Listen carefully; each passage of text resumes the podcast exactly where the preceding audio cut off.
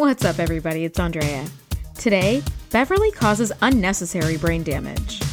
Geordi gets his groove back, and we ask the question Did Geordi ever have his groove? Come nerd out with us.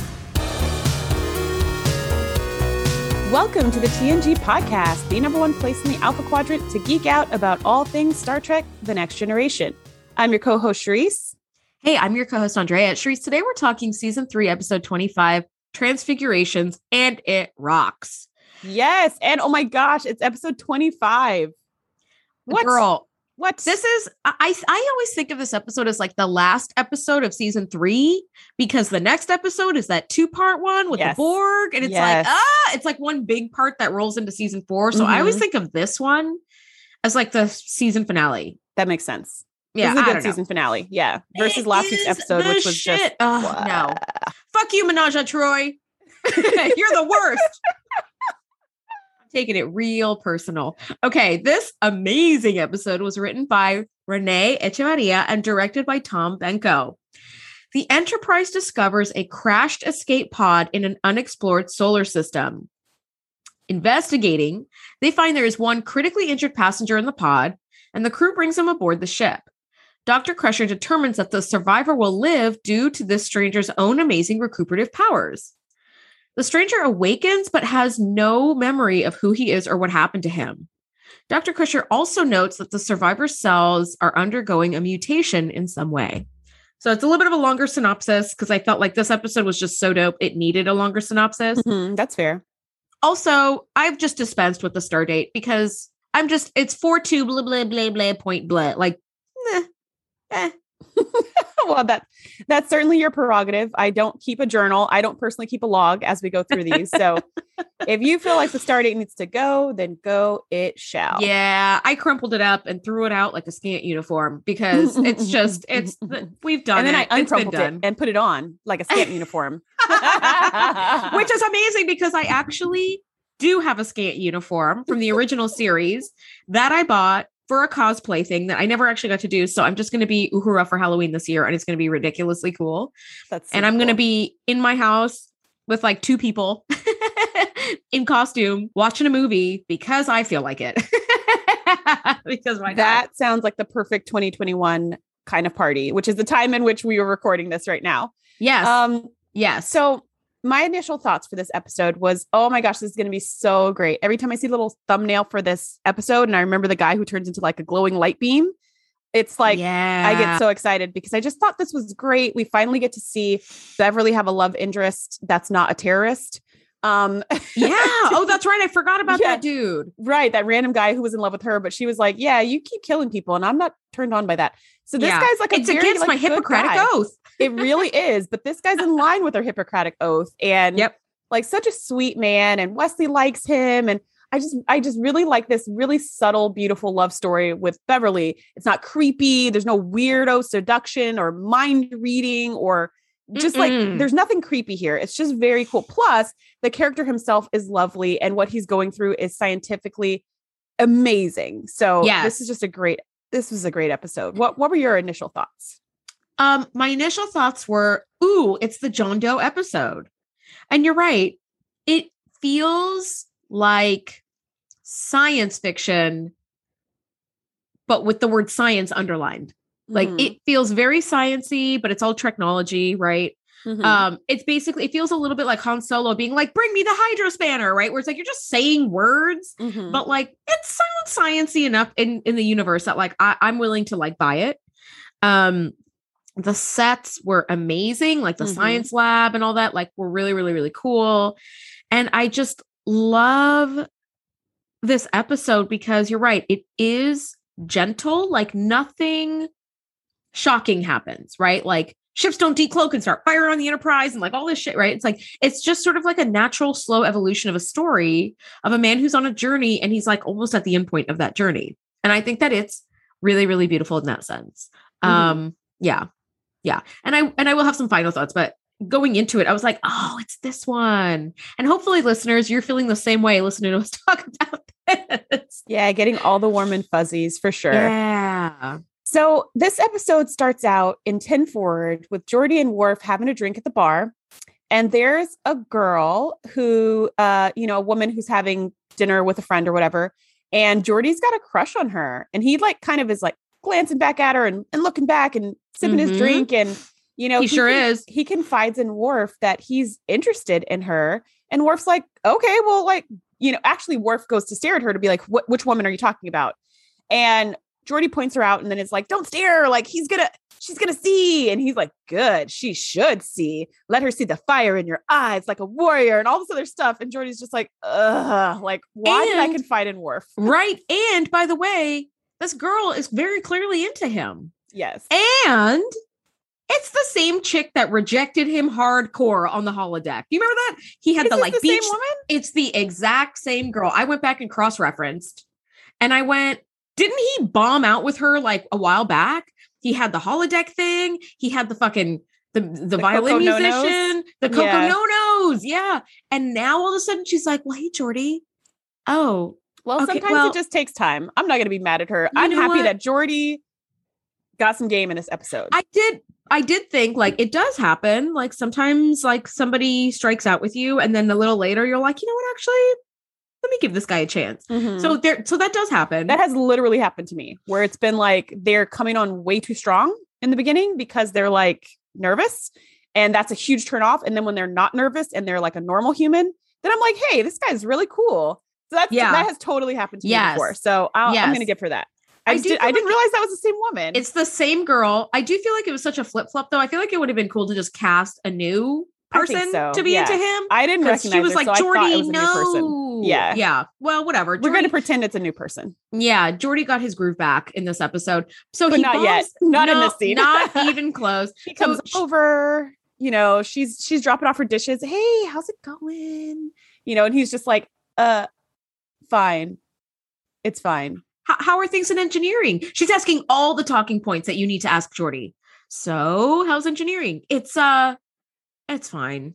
It's and Worf is like, ugh, like watching this pathetic fucking display. And she's like, okay, well, I guess I'll see you around. She kind of touches him on his arm, gives him a little flirty look back, and goes back.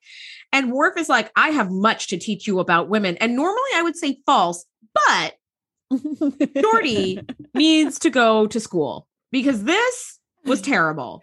I This was think Geordi needs to take some lessons from Wesley. That's actually what I think he needs Word. Because he's getting dates with the, the cute ensign. he sure is. He sure is, and he's just got the confidence and he's got the skills. And Worf is like kind of a nut butter, like when it comes to this kind of stuff, right? So like. Geordi, you, you- it's like when Wesley was looking for advice on girls and he went to like Geordi and you're like, what? No. And then he goes to like Worf and you're like, no. And he goes to Riker and you're like, well, maybe if you want to be like, you know, a horn dog. Yeah, you could be, yeah, you could be Riker. Like Riker obviously Yeah. has experience, like lots of experience, and he can be romantic, he can do all the stuff. But now I think tables have turned and Geordi needs some help from Wesley in this area. But Yep. whatever, he gets help from John Doe. So it actually ends up really, really nice in this episode. It works out great. Yeah. So now at this point, Riker calls Geordi to meet up with them. And he's like, all right, leaving. And I did a little, I caught something and I was like, hmm. So I went back and I kind of did like a little frame by frame. Mhm. Geordi gets up from his seat at the bar and Okay. walks out. Uh-huh. He's dressed in his uniform, nothing special added. Okay. Now you see him walking down the hallway and he's like, What's going on, Commander? And he has no idea what's going on. So he has no way to prepare for what whatever the fuck is happening. But now he's got a phaser on his belt. And I was like, huh, you walked out of 10 forward with no phaser on your belt, and you walked through the hallway, and suddenly a phaser had appeared on your belt.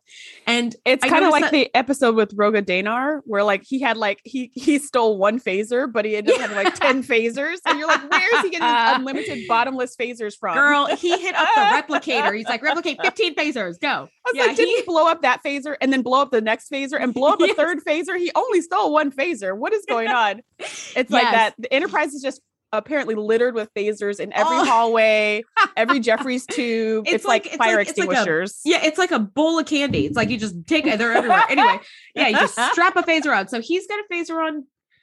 Data has a phaser and a tricorder. And because the uniforms, Garrett Wang did tell us in that clubhouse room where we were chatting with him, and he was so generous with his time. He spent hours talking to us. He was great. He's the guy who played um Harry Kim in Voyager. Yes. He said that the biggest hangup he had with the uniforms, besides the fact that they were really hot because they're wool, is that there were no pockets. Because Mhm. you can't be, you know, a lot of times, you know, a lot of scenes you shoot like you're sitting down Right. and pockets tend to buckle buckle up and pucker in Pock- weird ways. Yeah, pockets would get rid of that beautiful, smooth, clean look that all the uniforms have. yes. Pockets would add a little wrinkle to it. He also said it was very tight around the crotch, and a lot of people were afraid they wouldn't have kids. that was another complaint about the uniforms that you can't tell on screen. They just look amazing. yeah. But yeah, there's no pockets, which you mentioned back in season one when Data had that that finger trap. Oh yeah, yeah. and you were yeah. like, where is he even getting this from? What how does he have a pipe or like just random stuff with no pockets? Yeah. Yeah. Yep. So he's got a phaser on. You know, everybody's all strapped up and ready to like roll out. And Crusher says, "We picked up life signs, humanoid, very faint and fading." Um, why are you wasting time walking down the hallway, Beverly? Just beam right from sick bay down to the crash site. Mhm. Faint and fading. There's no time. There's no time to be linking up with the gang. Beverly. well, I mean, but however, if there's a crash on a planet and there's some life signs there, you don't know what caused the crash, you don't know what happened. There could be an explosive there, like who knows what. So I think it's important for security to be there. She shouldn't just beam on her own. Um, so at the very least, Worf and Beverly should definitely be going. I'm not really sure why Geordi and Data were there, except for the fact that Data goes on all away missions because he's the second officer and that's like part of his job. And why did they need Geordi? I don't know. They did later on because they found some Right? technology in the crash, and it was like, Yes. okay, like yeah. But like in the away mission, I was just kind of like, I don't, and I feel like I have this question every time there's an away mission.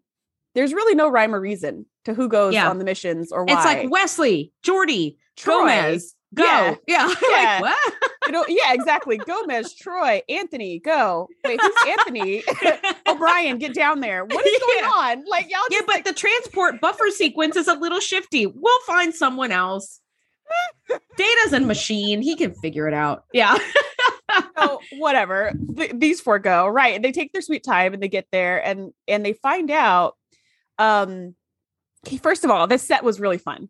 I was like, yes, it was. This this set is cool, and it looks like that cat poop planet you were talking about before. Yep. Like the, it still had the the kitty litter ground. Yep. Yep. but it looked really cool. It didn't look like that stupid, you know, Q pig dog episode where it just everything looked bad. This looked really cool.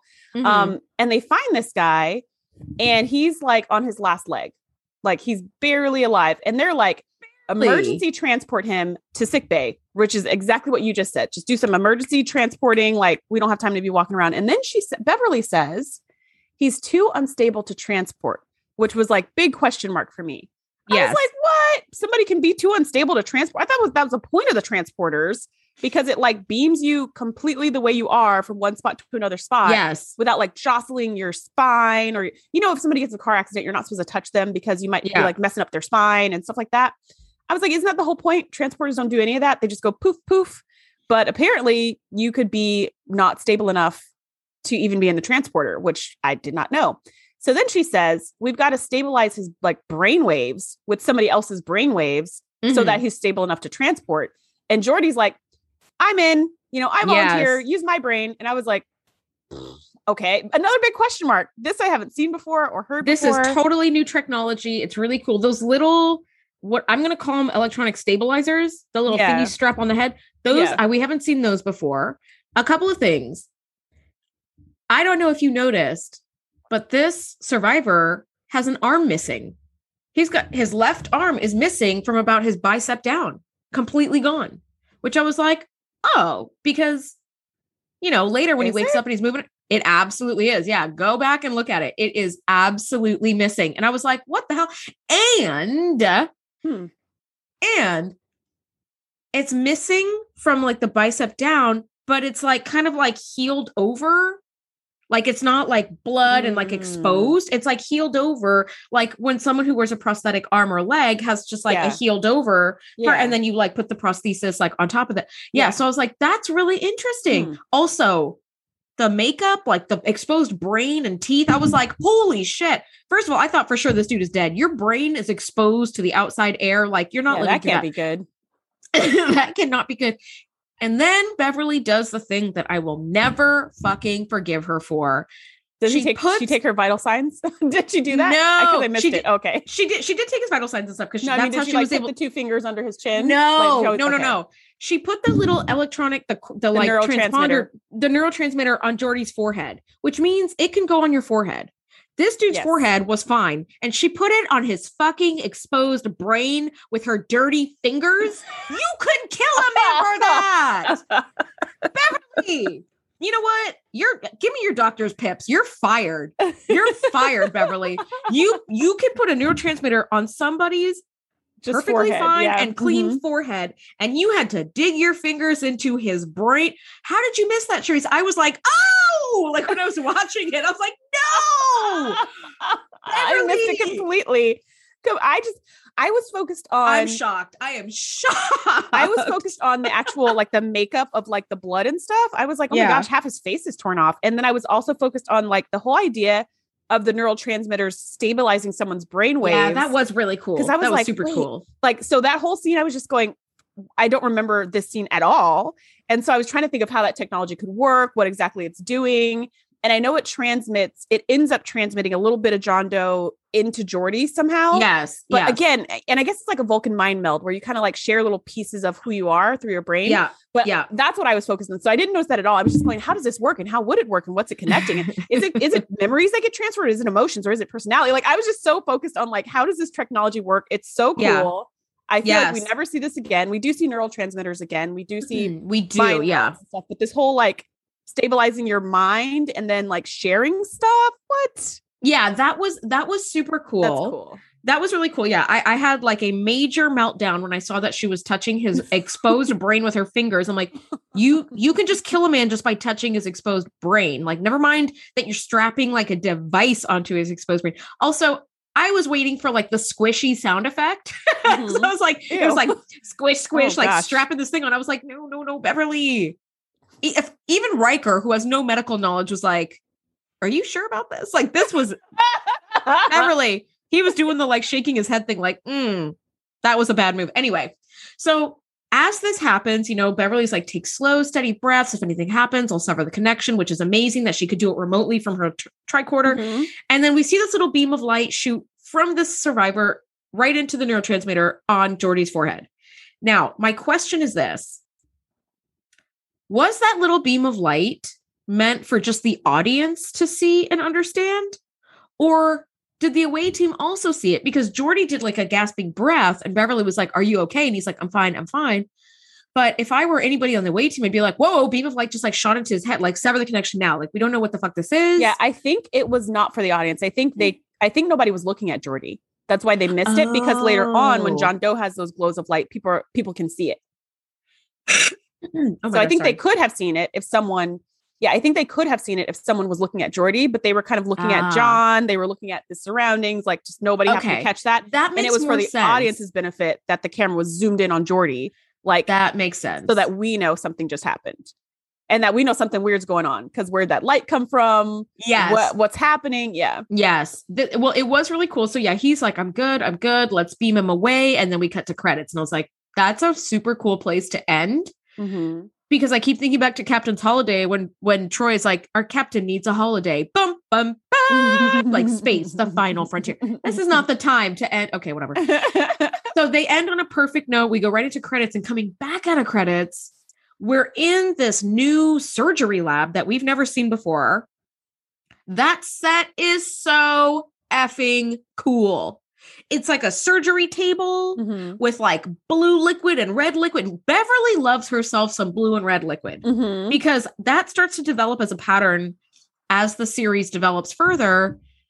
The the like sick bay set has like little blue and red jars all over. it's like You know really what? loves If- that liquid. You know what? There's something about this this liquid and the visuals of it. So I used to work with middle school students and I would do little experiments with them and stuff and you know do little games and I would always use food coloring which as you know comes in the pack of 4 where you get red, yellow, green and blue. Well, Mhm. when you're trying to do something very visual, the yellow is too light. Like you can't Yes. really see it from a distance and also it looks like pee and also they're middle school students. Yes. So it's like yellow's out, right? yeah. But then you come to red, and sometimes you have the problem that red looks like blood, which can get kind of weird, but red looks really good. Like it's dark, it's clear. Yeah. And you have green and blue that are too similar to really put next to each other. So you kind of have to Yeah. pick one. So to me, I feel like all the liquids we see are always green or red or blue. yes. That's it, because that's what shows up really well on camera Yeah. and yeah. it gives you that strong visual. And I think it's just very aesthetically pleasing. So I am happy with all the red and blue liquids. Oh, And, no, know, I love the it. Borg are always green, right? They and the Romulans are green, and like we have a lot of like the green glow, and it just looks very cool. And it's hard to do yellow because it never looks good on people. It doesn't look good. Yeah, it's just yes. it's like we have limited options, and I think Yeah. those ones are really pretty and somehow feel sciency.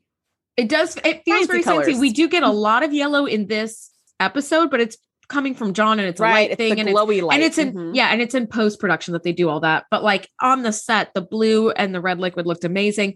Now I found Shereese this really really cool website because you know I just love a good deep dive, Mhm. and I was like, this surgery lab is really rad.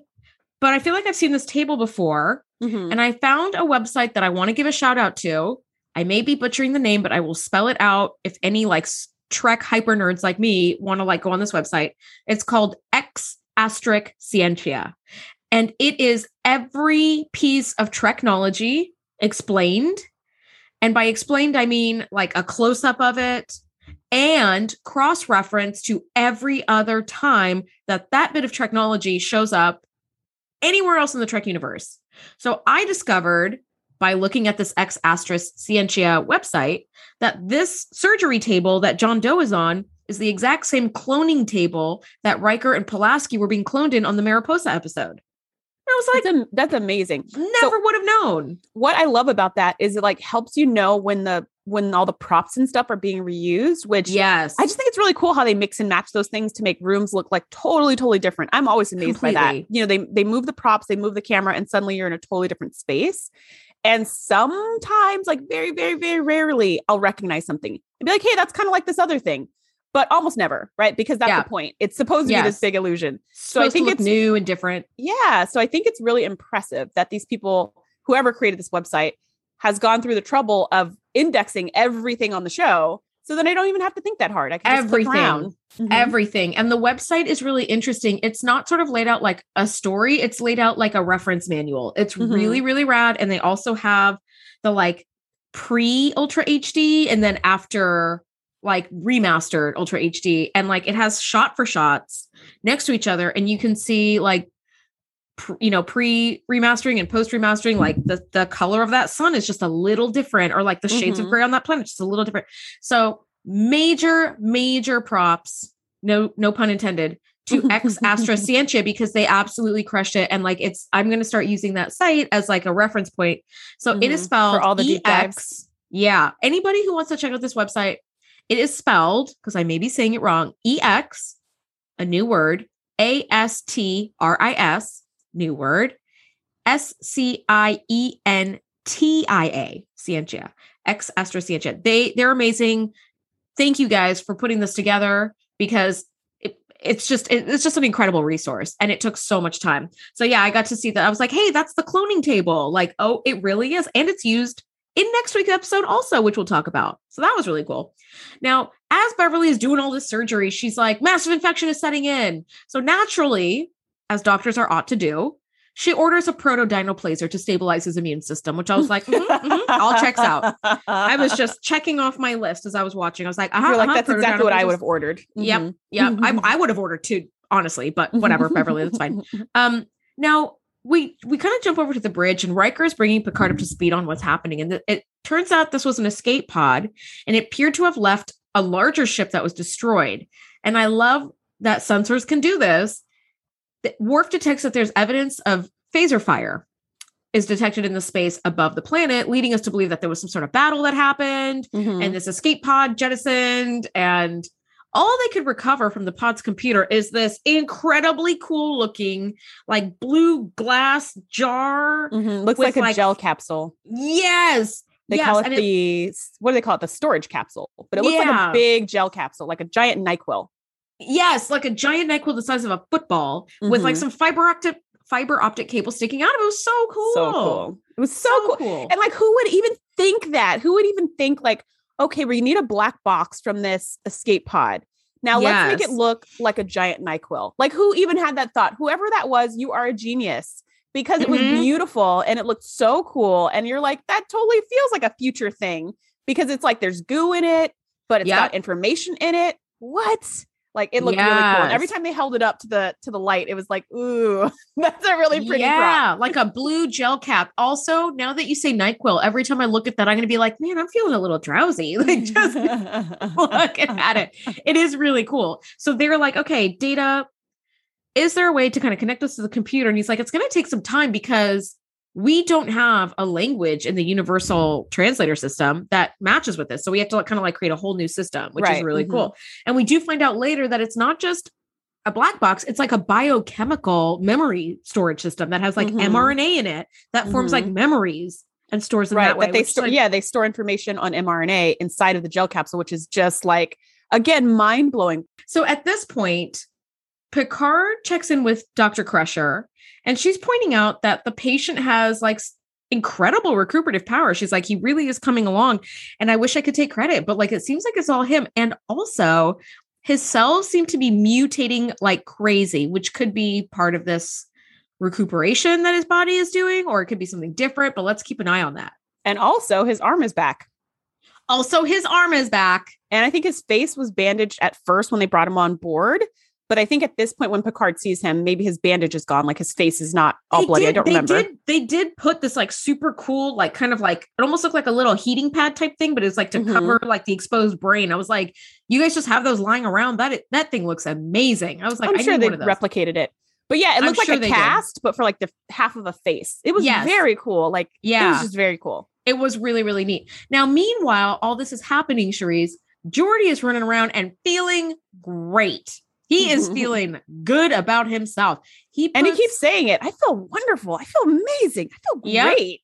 Yep, which is so good to which see. right off which right off the bat i'm happy to see. And also Geordi we're going to need to run another bioscan because you never run around feeling this great. And all of a sudden you got a beam of light from the survivor into your forehead and you're running around feeling great. Feel like maybe we should check you out. But whatever. I love that this by the way never goes away for Geordi like Mm, it's mhm. not like i healed him It's like i gave him a gift and then i took it away yeah it's like he's just Mhm. running around feeling great he puts the ultimate moves on christy oh my god he's so charming and they leave together arm in arm Mhm. and Worf says to Data, I've been tutoring him. And I was like, yes, Worf, take credit for none of this. Worf did nothing. This just happened like two hours ago that he bombed Mhm. this chick really hard. Mhm. And Worf's like, I've been tutoring him. He's a fast study. Yeah, I thought that was that was really funny. So we we're in 10 forward and we kind of get a do-over where Geordi and Wesley are talking about or Geordi and Data are talking about the capsule, talking, talking, talking, talking, and Worf is getting irritated because they're supposed to be drinking right now. And he's like, less talk, more synthehol Like they're just supposed to be drinking and hanging out, and but they're just talking shop. And so Geordi sees Christy by the bar and is like, you know what? You're right. This can totally wait. And he just goes and charms the pants off of her. Not literally at this moment. Later on, he charms the pants off her. But here he sure just like, does. invites himself to a date with her. And she's like, all right, let's do it. And it was like very sweet and normal and like not weird, which is what Geordi was on that first date with the Coco No Nos. It was like too much. And here it's just like, oh, you're going for a walk? Let me walk with you. And it was very nice. Yeah. And she was like, I didn't think you would be into that kind of thing, going to the Arboretum. And he's like, there's a lot of things you don't know about me, which I was like, woo, woo, go, Geordi. That's the perfect line. It's not creepy, it's titillating. Now, this patient that still doesn't have a name is John Doe, which happens all the time.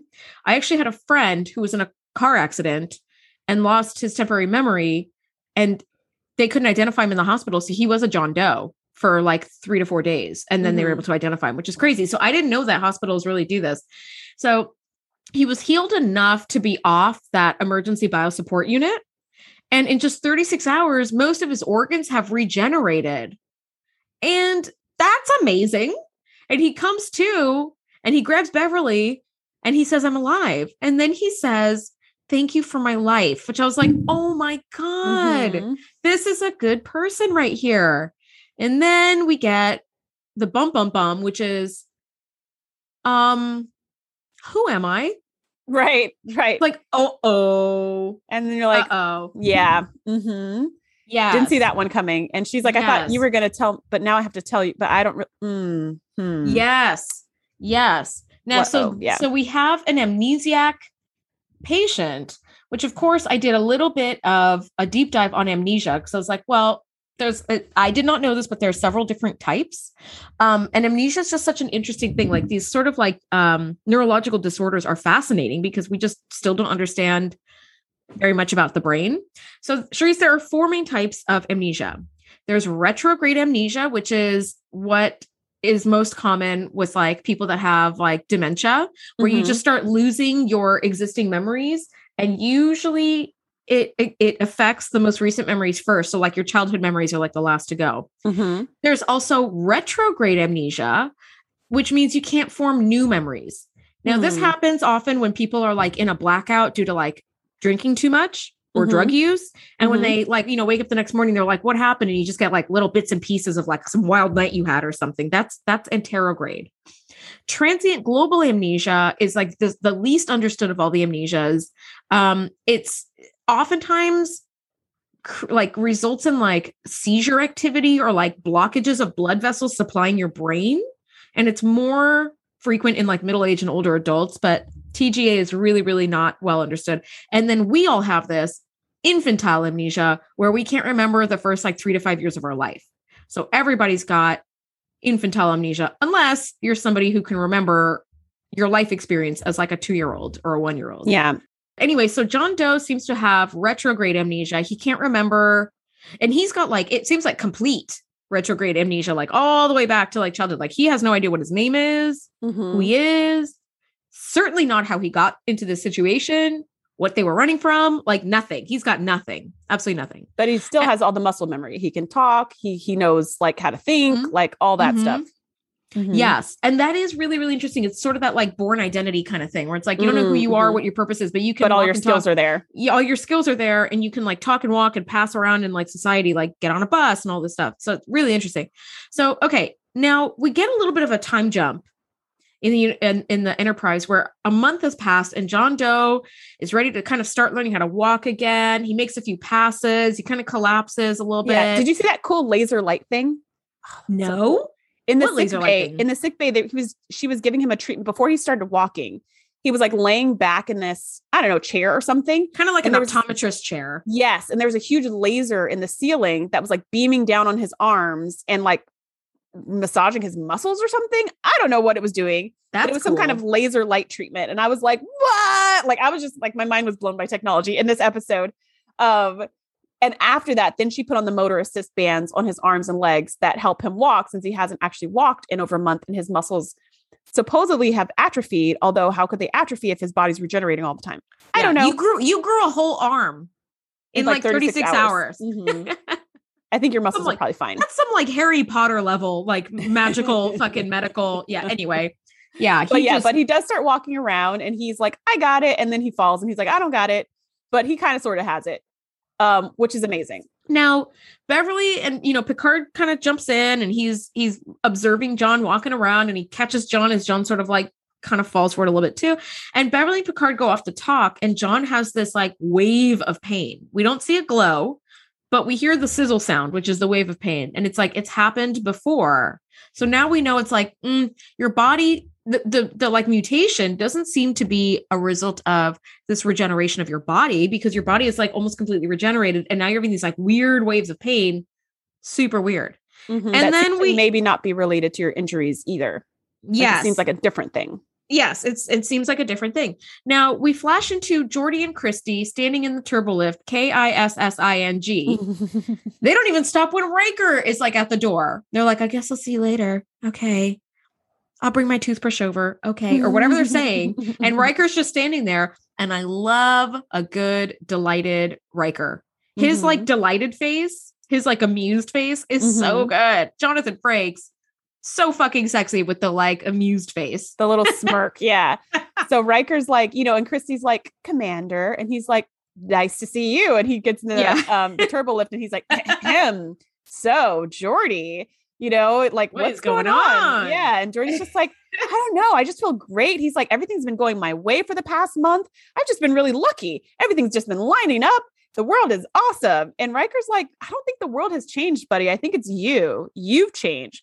And he's Mhm. like, no. And he's like, yeah, you have. And he's like, well, yeah, maybe. Maybe I'm a little more confident. And it's like amazing that Geordi doesn't even realize he's changed. He just thinks he's lucky. He just thinks everything in the world is working out and he's not questioning it. And um Mhm. until this moment when Riker's like, no, something about you has changed. I think it's you, dude. Yeah. he starts putting, putting the pieces together of like, huh, something in me has changed. I do feel more confident. Where did that come from? And he kind of backtracks it to be like, I think it was John, like by the end of the episode.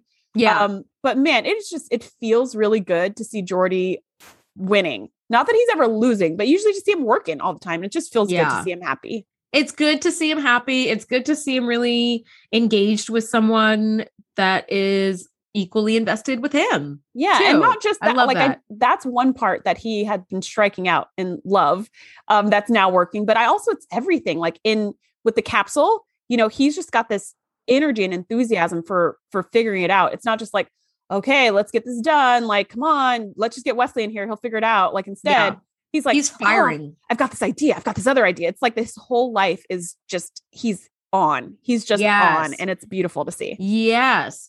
Now, I, I agree with you completely. Like, he really is just firing on all cylinders. And it's really good to see because everybody loves Geordi, you know, and he has been just amazing at his job. But now, like, he's really developing more as a character. And I love to see that. Um, so, Chief O'Brien comes into sickbay now, and he's got an injury from a holodeck kayaking accident. And this is the first time that his love of kayaking is mentioned, which I read follows through all the way through Deep Space Nine. Like the dude is always trying to get to the holodeck and go kayaking. And he kind of pulled out his shoulder. I did not know that. I didn't know that either because I don't watch DS9, but whatever. I was like, okay, so this is like the first time this is mentioned. And Beverly has taken her sweet time getting like, you know, the hypospray or whatever he needs. And so he's like, I'm dying here, Doc. And John instinctually reaches out to him and touches his shoulder. And you see like kind of a wave of light Mhm. and and the injury's gone. He's completely healed the injury. And Beverly comes over and she's like tricordering O'Brien's shoulder. And she's like, the injury's totally gone. Like everything's gone. How did you do that? And John's like, I don't know. I just did it on instinct. And it felt very similar to me to like the Green Mile, that Mhm. movie where like the prisoner just like knows how to heal people by Mhm. instinct, which is like, you know, Mhm. some supernatural shit. Um, so Beverly is super intrigued by this guy. She really is. They have formed like a friendship and a trust and a bond. And it's like more than friends, but you never see anything actually cross over into more than friendship. Right, because Beverly's also maintaining her professional distance. She's Yes. totally into this guy, but also she's like, that's not appropriate. I'm his doctor. You know, like he would only like I'm in Starfleet, damn it. Yeah, and also, you know, and like the the Florence Nightingale effect, right? Like she doesn't want to to misread his intentions or have him like her just because she is the healer in the situation. And so it just makes it like, oh, I can't like date a patient, which if that's true, Beverly can never date anyone. She's the only freaking doctor on this whole entire ship. The only one. There's one nurse that we saw in the surgery unit. we do get a we get a couple nurses throughout but, but the show, she's, but, but like she's the doctor. she's the one doctor apparently on the whole enterprise. So it's like you're never gonna date anyone. You're not the captain. You can date whoever you want. Like you could, yeah, but I could see why it'd be weird dating a patient. But in this case, it doesn't seem weird at all. Like Yes. it seems like it doesn't seem weird at all. And you're just like, yes. do it, Beverly, do it. Yeah. And Beverly Beverly uh, asks Wesley to join her for dinner, and I love that they're having dinner in her quarters. This relationship where they're treating each other as like equals is so lovely because Mhm. parents almost never t- treat their kids, no matter how grown they are, as equals or adults. And it was also nice to see Beverly having dinner with her son because we don't see them like interfacing as much yeah. right? Because he's older and he's got his own duties and he's a full ensign now, not just acting ensign. And when she does have dinner, it's usually with like Picard or doppelganger Picard. It's like, oh, this is great. And she openly says, like, she finds John very attractive and intriguing.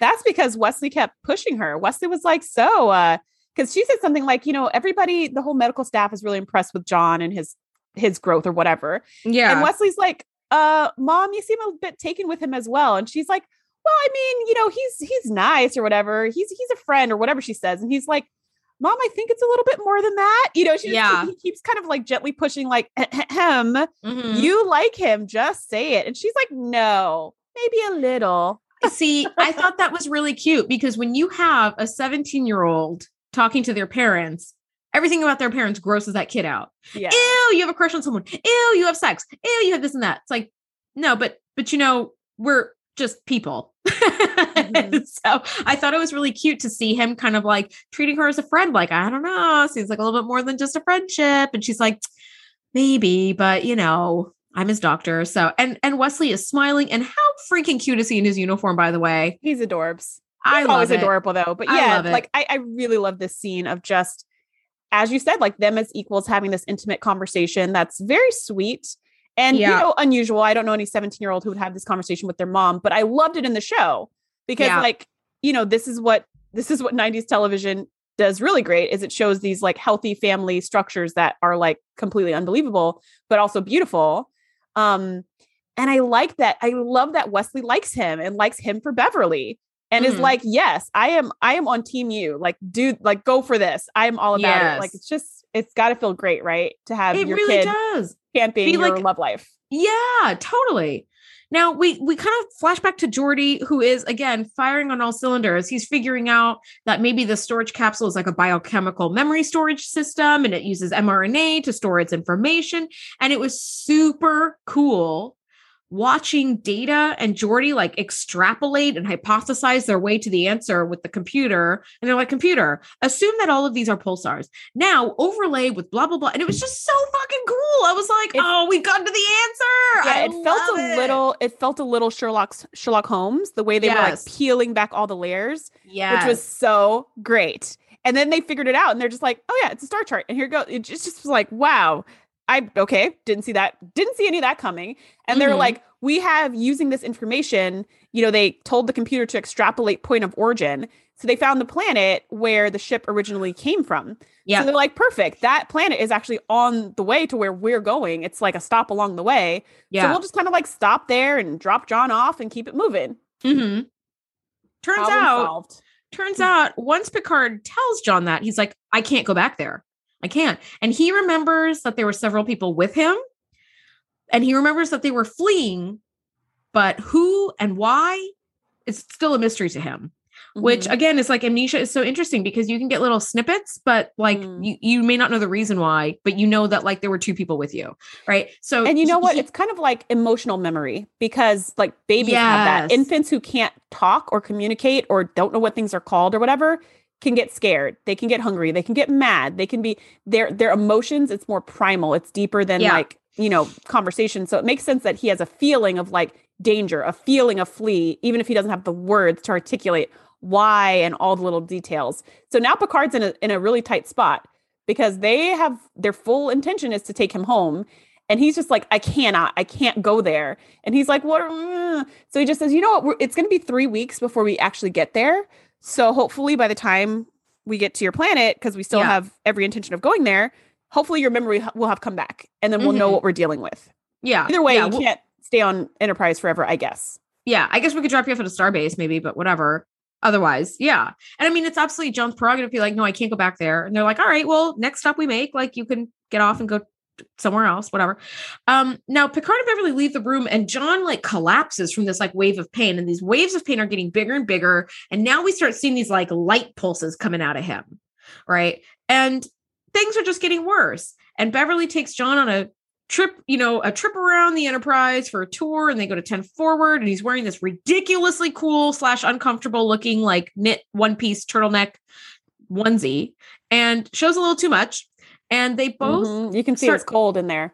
it, And- it, it was And I was like, man, this dude must be in, like everybody on the show, must be in insanely good shape because these uniforms are painted on these people. they really, really are. Oof, they really the future are. is brutal. the future is brutal. The future is brutal. Um, John knows that he's on some kind of journey.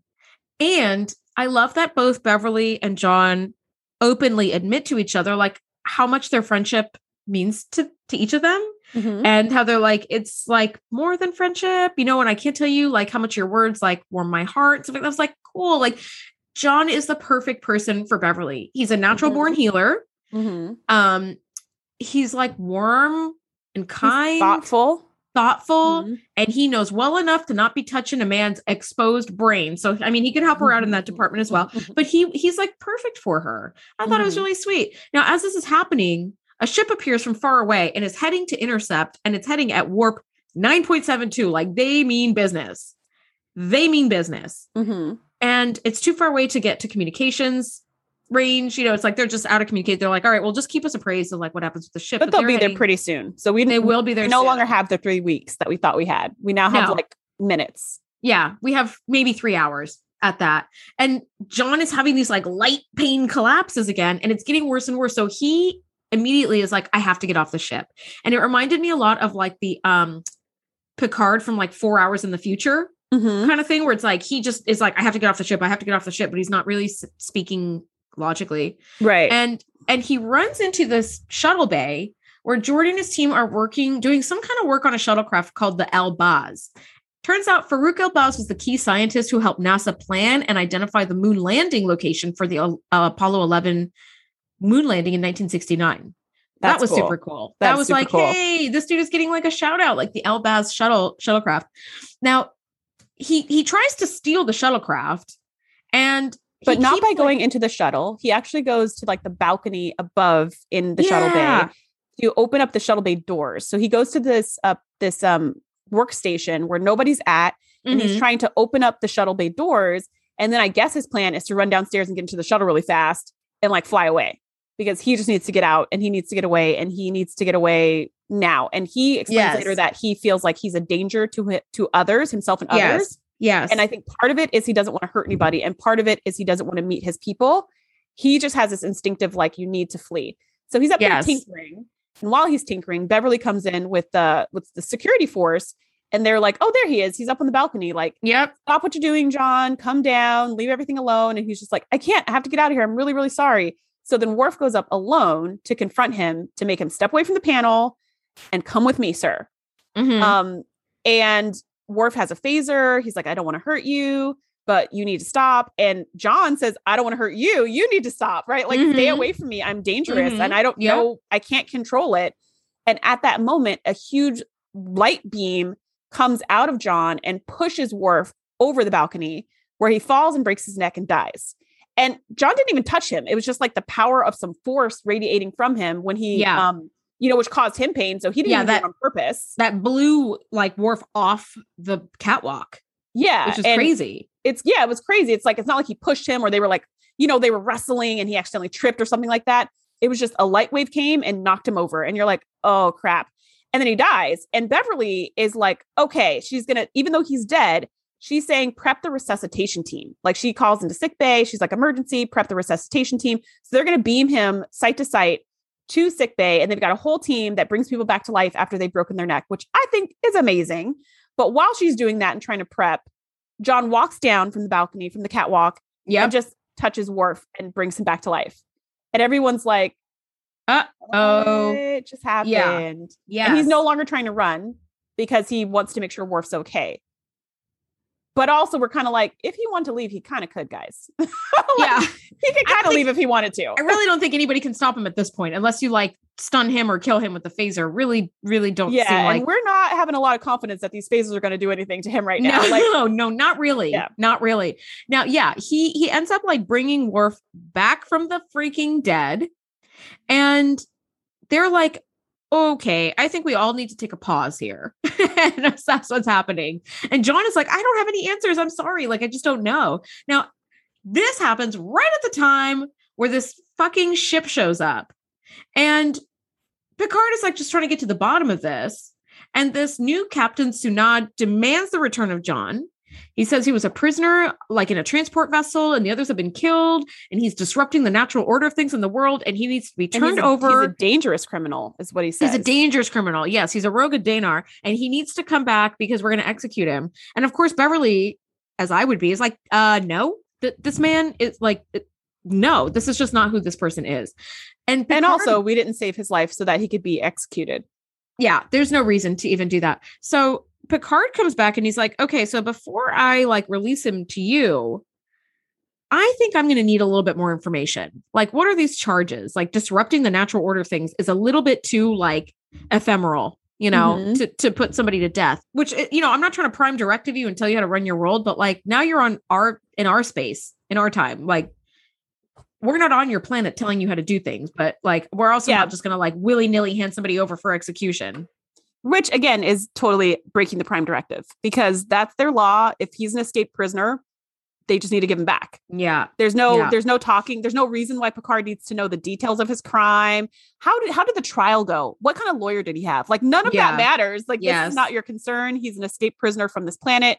Your job is to return him to this planet, and it's their job to do whatever they were going to do, which was execute him. yeah So Picard is basically just stalling and he's asking all these questions, trying to somehow negotiate not having John killed. Yeah. Um, but really, all of this totally breaks the Prime Directive, and he has no claim to this prisoner whatsoever. Mhm. Um, and it actually reminded me of when Picard was trying to negotiate with the Sheliak, and he was like, "Please don't kill this, you know, human colony that's on your planet." And Mhm. here are all the reasons, and they were just like, "Nah," and just beamed him back to his ship. They were like, "Stop Mhm. talking. Like we're, Yeah. we're not having this conversation." And I totally got flashbacks to that, where I'm like, he's just stalling. He's trying his best. He's trying to negotiate, but really, he doesn't have a leg to stand on. If they want to kill this guy, that's their right, and he, He can't doesn't. do anything about it. You're right. And Sunad has this crazy technology because he triggers some sort of Darth Vader use of the Force asphyxia device, Mhm. and everybody aboard the Enterprise collapses and is unable to breathe. it's suffocating to death, which is so brutal. Yes, which I'm like, I feel like this is something Shields should have been able to stop. No, I don't think Like, Shields what can stop the device- Force. What dev- what what device do you guys have aboard your ship that sucks all the air out of my ship? I do not understand. Oh, I It don't was know really if it sucked cool. the air out. Yeah, I don't know if it sucked the air out of the ships or if it physically like closed the windpipes of people. Like But even it's more how it took it. But either way, that's like insane. man, woman, child, everybody, including Data, which is stupid, but including Data, no he was also No, on the ground. Data didn't collapse. Data was kneeling over Captain Picard and was just kind of like watching him to be like, um, I don't know what to do about this. Oh, okay, because it looked like Yeah. he stood up and like held his throat or something, and I was like, that doesn't make any Mm, sense. No, I didn't see that. Like I saw Data once everybody was kind of revived, and Data was just sort of kneeling over Picard, like, sir. Um, Mm, yeah, and so Beverly is like, you know, asphyxiating to death, and John runs over to her and heals her, and then they run out into the hallway and they see other people, so they heal that person, and then he does kind of the touch panel. Yeah, he touches the wave wall. of light, yeah, of the ship, and then he can heal everybody in the entire ship with just one touch. which is he- incredible. it's incredible. And he told Beverly before that when that light beam hits him, he has this moment of clarity. And then the light beam goes away and he loses his clarity and he's confused again. But Yes. at the moment when he when they start choking everybody to death, he remembers like his memory comes flooding back to him. Good timing. Um, and as he's walking through the hall, he tells Beverly, I know now. I know who I am. I know what I'm doing. I know what's going on. I know yes, I know everything.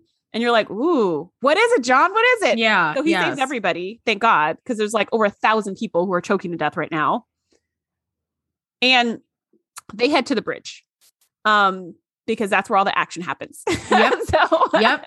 And John now knows that his species is on the verge of like this next incredible step in their evolution. And Sunad and all of his the higher ups were were like telling people in the society that this was like a sickness and eliminating everybody who showed signs of this like metamorphosis. Um, and so this transfiguration has never taken place like to completion and john is the first that is like reach the final step of this metamorphosis and he transforms into like this light energy being. And he's he he's able to because Sunad is like destroy the ship and they have comparable weapons to the enterprise. So john is able to like just with his hand kind of like a cue like transport Sunad onto the bridge of the enterprise and kind of tell everybody like this is what's been happening to my people. They've been killing us. Mhm. we four of us tried to escape. The other three were killed but i'm the only one and so he sends sunad back and he's able to like thank the crew and and thank beverly especially for like caring for him and he Mhm. touches her cheek and i was like oh my gosh and it turns out that not a lot of stuff was done in post the actor was wearing one of those like complete like body stocking kind of like Mhm. lycra things you could see like his nose sticking out and his mouth kind of moving and they Mhm. just sort of in post kind of put a little like glow around him but that's it he was Mhm. wearing like a neon yellow like body suit thing that makes um, sense because you could hear his voice too sounded like something was in front of his mouth when he was talking. he was muffled. He was definitely muffled. Um, so he thanks everybody, and him and Beverly have this like sweet little moment. And then he turns into kind of like this ball of light. Mhm. So even that like yellow body of his that was pure light was like temporary.